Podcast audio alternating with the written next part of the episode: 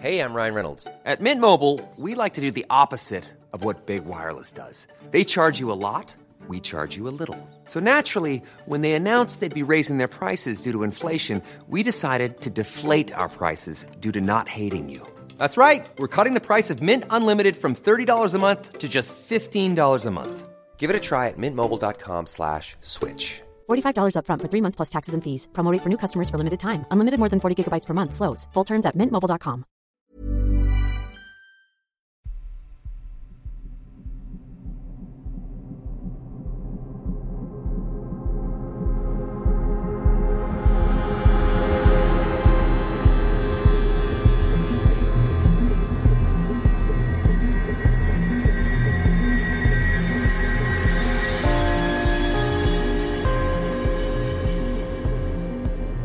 Hello, and welcome to day 9 of 31 Days of Terror. To kick things off this week, we need to thank our newest Patreon subscribers. I would like to thank Megan Medley, Gretchen Reich, Sana Diker, Daniela, Lida Kaiser, Trina Hollins, Stephanie M, Sarah Kelly Cole, Celine Sallow, Jam, Stephanie Reed, Megan, Bella, Lauren Manrique, Spoopy Lucy, Jennifer Sharkow, Jacob Hughes, Michiko, Pinay Flying High, and Daniel.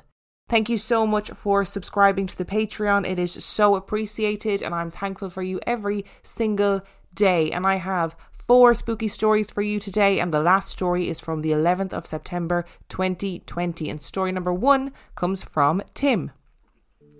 I live in the small town of Columbia, Pennsylvania, in the United States, in between Lancaster and York counties. My town has a history of Civil War events, such as the burning of the Columbia and Wrightsville Bridge to stop the Confederate soldiers from coming further east. Runaway and escaped slaves found asylum with people all over with secrecy. They called this hiding of the slaves the Underground Railroad people helped them travelling secretly to stay free. Since I was young, up until about a year ago, I have had strange events that I cannot explain. I cannot blame just the town that I live in and the history. I do not know why strange events have happened to me, but I do think that I've experienced paranormal events. I cannot explain why. I just accept it. I accept that we do not know if ghosts, demons, the afterlife, etc. are real, but I do believe in them. To be clear, during each event I was sober. I would not blame these events on mental illness. I just think there are forces that we do not see.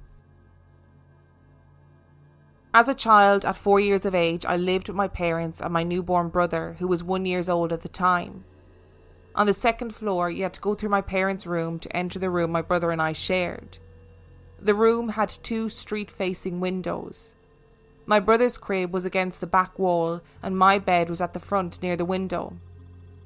I would wake up at night screaming and crying for my mother for the first few years that I was in my own bed.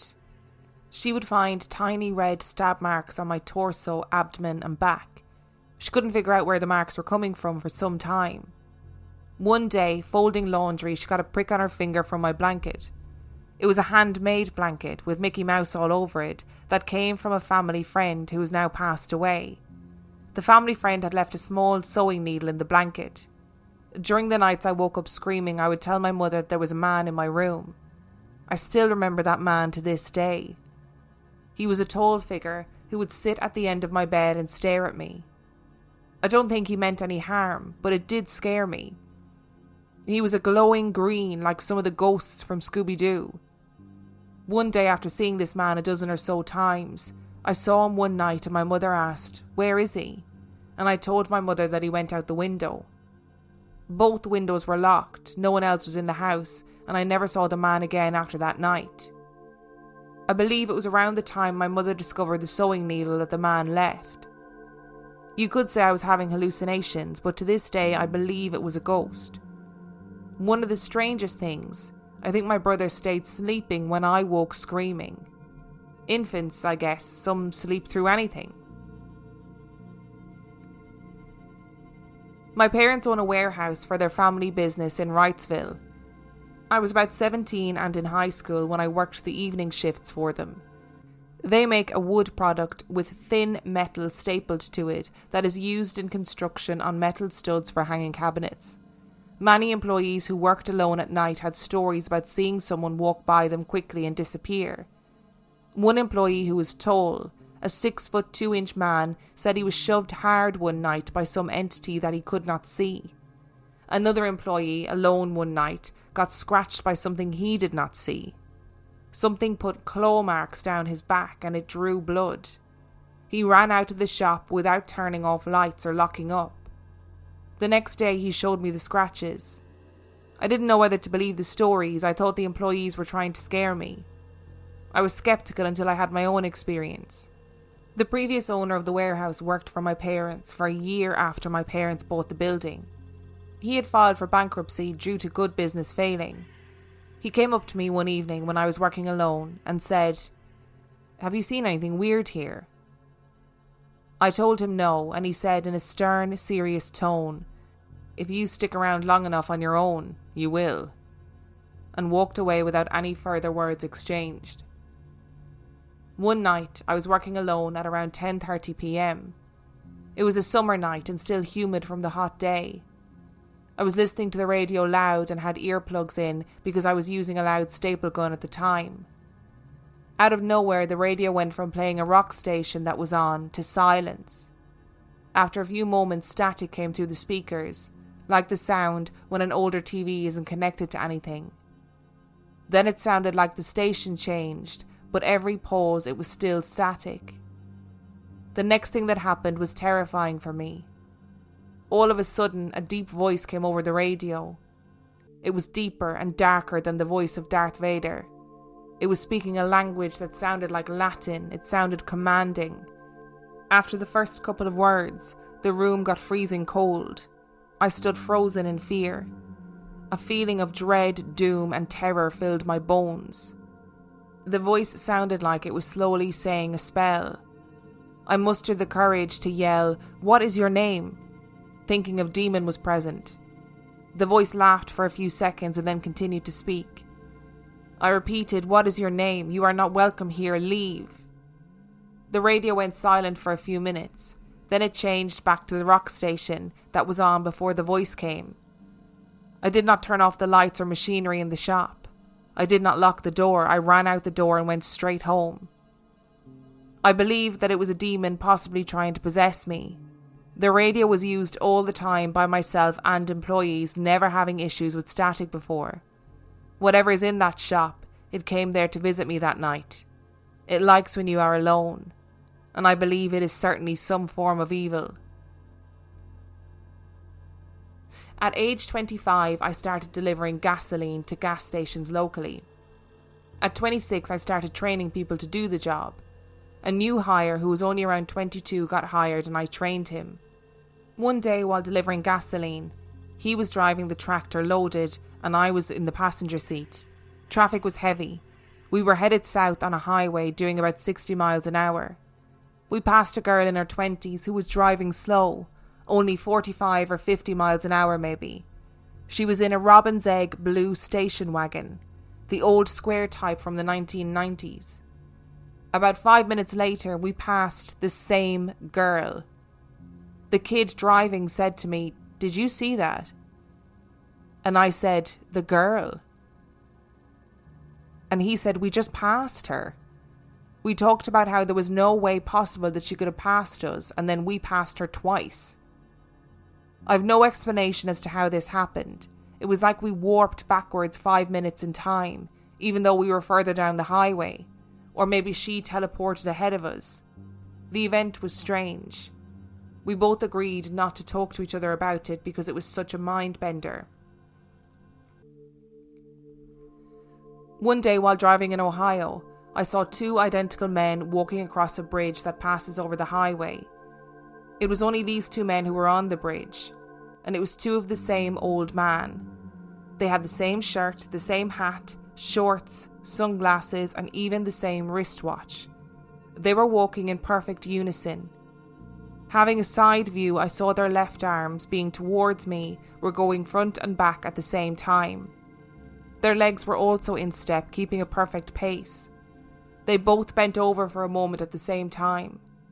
It looked like they pulled up a sock higher onto their calves, and then they continued in sync. I have no explanation for this. Millions of people have lost weight with personalized plans from Noom, like Evan, who can't stand salads and still lost 50 pounds. Salads, generally, for most people, are the easy button, right? For me, that wasn't an option. I never really was a salad guy. That's just not who I am. But Noom worked for me. Get your personalized plan today at Noom.com. Real Noom user compensated to provide their story. In four weeks, the typical Noom user can expect to lose one to two pounds per week. Individual results may vary. Burrow is a furniture company known for timeless design and thoughtful construction and free shipping, and that extends to their outdoor collection. Their outdoor furniture is built to withstand the elements, featuring rust-proof stainless steel hardware, weather-ready teak, and quick-dry foam cushions. For Memorial Day, get 15% off your Burrow purchase at burrow.com slash ACAST and up to 25% off outdoor. That's up to 25% off outdoor furniture at burrow.com slash ACAST. And story number two comes from Jasmin. I live on the coast of Western Australia and have for 10 years now. The house my family and I moved to was only a 10 minute walk from the beach, where a path was made for bikers or runners to go along. In my early teens, I was an avid runner who would wake up at 5:30 a.m. on the weekdays to go for a run before I went to school. This meant that during winter, the path would be almost completely black until 6:30 a.m. in the morning. By this time, I would have reached the second part of the path. To give context, the entire path is split with car bays which separate them, and the second half is usually always darker and colder than any other part of the path. Anyway, I digress. I became quite comfortable running on this path, as the sun would rise by the time I got to it. On this particular morning in 2015, I'd gone for my morning run and somehow managed to zone out almost completely, like you do sometimes when you're bored and forget reality. I hadn't realised I had entered the second path until I felt it get slightly darker. As I slowly started trying to focus on my running, I came across the bend of the path and came to a screeching halt. Walking across the path was a toddler. Now, it wasn't unusual for parents to take their young children or pets for walks at this time, as it was a family area, and I got quite used to having to announce myself early so as not to scare them in the morning with my running. So, seeing this toddler didn't shock me too much, aside from the fact that he wasn't accompanied. I vividly remember yelling out, Hello! Your son is down here! But to no avail. All while this was happening, the toddler continued to walk across the path, reached the wire that keeps the path and the wild bush separate, and completely disappeared. I waited a whole two seconds before throwing my body into motion away from what had just happened. While I ran, I got the feeling of being chased and deeply watched, and had a vision of a woman enter my mind. I was focusing on getting away from danger, and my body was alerting me of the cause and got me home at record speed. I know this because my phone's running app let me know in a congratulatory manner that I had reached my fastest pace yet. And I also sprained my ankle. My mother was awake by the time I got home and saw me enter the house quite literally shaking. I told her what happened, and she believed me as my family has always been quite spiritual and is aware of the attractions many of us make to the other side. I spoke to close family about my experience and recalled everything I could about this young boy, from his 1900s looking clothing to what looked like a train conductor hat. Yet I never mentioned the woman who chased me. I don't think I was ever going to until what happened next. As I mentioned, my family is extremely spiritual, and I've been known to be a sort of conduit to spirits even as a child. One night, a very close family friend and I were speaking about my experience on the path, as she had gone for a walk earlier that day and had seen a dog walking next to her until she looked and there was nothing. Hearing this, I slowly opened up about my experience, and for some reason I went straight to the woman, and I'll never forget what happened next. Without interruption, I suddenly told my friend her death was not an accident. Her death was not an accident, but a murder. And as I started to speak, I expressed what had happened and why she had killed herself the way she did, almost as though it was myself that had done it. My mother, hearing this, found a news article from a couple of years before we moved to the area where a woman, the woman I saw, killed herself by drowning, and her dog passed with her, and everything I'd mentioned about her as well and her intentions turned out to be true. Now, after this happened, I decided to stay away from the paranormal until a couple of months ago. So here I am, five years later, having a quiet night at home when my mother yells for me to come to her that she needed to show me something. I planted myself next to her and she showed me a post made by a woman in a community Facebook page for the area asking if anyone had experienced anything spooky or paranormal at the beach as she was quite shaken. My mum showed me because she knew I had experienced something and told me to message her, so I did. I made sure not to express what had happened to me personally, but to let her speak to see if what had happened would be any use. The first message I received was her telling me she had seen a little boy in a train conductor hat, all alone, playing in the bushland next to the path, and as she looked back at him, she saw him fade. I thought my heart had stopped and heard my mum taking a big intake of breath next to me knowingly. I ended up calling this woman to speak with her and told her what happened to me five years previously.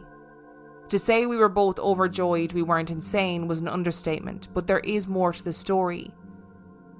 She had taken a photo of the boy, and it ended up shocking my entire family. After this, I felt a little bit more relaxed and understood he was only a passing spirit, a child spirit that will grow and pass as he sees fit with no real connection to our world. You may be wondering what happened to the woman, and all I can really say is she never really left me. For five years, I felt her following me in the dark, or making her presence known, until my mum helped me make contact again and be used as a conduit. I cried for her, for what felt like hours, detailing how I didn't want my death to be real, and had my mum communicate with her on why she needed to pass on and to comfort her through me. After this, I can say with full certainty that she has moved on. It's weird to say, but my mother and I always know when a spirit has crossed or stayed, and I know she's at peace finally. This isn't my first or last story. Living in a shadow infested house will get you that. But I'm happy to say I'm most comfortable sharing this now. And story number three comes from Kyle. I'm 23 years old and I help run a vintage clothing shop in my hometown with my best friend Barry. Being around articles of clothing that date all the way back to the early 1860s, you're gonna have some activity. I've worked at this shop since I was 15. I've always had a love for fashion and design, but before this job, I only had one encounter with a ghost. About six months before I was born, my great granddad passed away. But before he died, my mother and father got to speak with him and they asked if they could name their baby boy after him. He said, Of course, but you're having two boys. He passed away shortly after that. The loss of my great granddad broke my mother's heart because she loved him so much. Now, at the time, my parents had no clue they were having twins. So, a month later, they went to the doctors for a checkup, and the doctor said, You're having twin boys. I was very little, my brother was born at 8.5 pounds, and I was a little over 3 pounds. We were born 32 seconds apart. So, fast forward to me being 4 years old. My brother EJ and I would always take turns going over to Grandma's house for the weekends. Never together, always our separate times at our Grandma's house. I was with my parents for the weekend at home, and my mother called up the stairs to where I was in the hallway and asked, who are you playing with? I told her I was playing with EJ, and she said, Kyle, that's impossible. EJ's at Grandma's house. She came upstairs and sat next to me on the floor and asked me what this boy looked like. I told her that he was wearing a green suit and shiny shoes. My mother started to cry. I asked her why she was crying, and she said, I've waited so long to hear from EJ. And I gave her a hug and we never really brought it up again. When I was in my early teens, Lorraine Warren came to my high school for a seminar about her ghostly encounters. She actually lived three minutes away from my grandmother's house in Monroe. We would always run into her at Rite Aid and she would buy fancy feast cat food and gummy bears. After the show, I went home and asked my mom about the day I was playing with EJ, and she told me to wait at the kitchen table. A few minutes passed and she came back downstairs with a photo album and she showed me a picture of EJ. Not my brother EJ, but EJ, my great granddad, Edward Joseph, that my brother is named after. In the picture, he was wearing his World War II green marine military suit and patent leather shoes. I never really realised how much that one day affected my mom, in a good way. She waited four years for a sign that she was doing what was right for us. When I was 20 years old, my grandmother and I were cleaning out the basement at her house, and I was going through an old box and found the full uniform. I felt like I was put in front of the box, like it had an energy around it pulling me towards it. I often wonder what relatives from our past would think of us in today's world. And story number four comes from Lottie. Okay, so I think the most important thing to put out there is that I absolutely don't believe in ghosts or anything of that kind. However, I do believe that people experience things which can be interpreted as ghosts and which are no less creepy without ghosts, if you catch my drift. I'm also not so cocky as to believe that I'm definitely correct.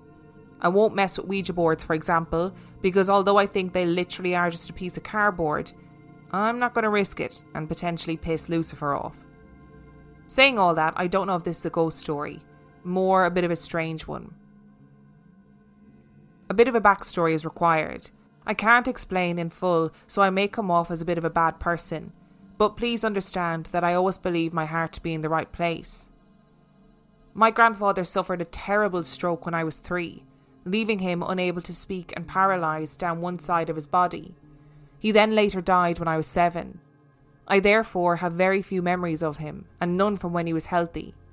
I'm 19 now, and while I wish it was not the case, I know that my grandmother most likely will be leaving us within the next few years. She has suffered multiple strokes herself, but due to advancements in medicine over time, she hasn't suffered as badly as her husband did. She, however, is in no great situation within herself. My aunt is a tricky person, one who has rubbed me up the wrong way more and more as I've gotten older. One of the things she will do is steal things from Gran's house, or even sometimes our house, and keep them for herself.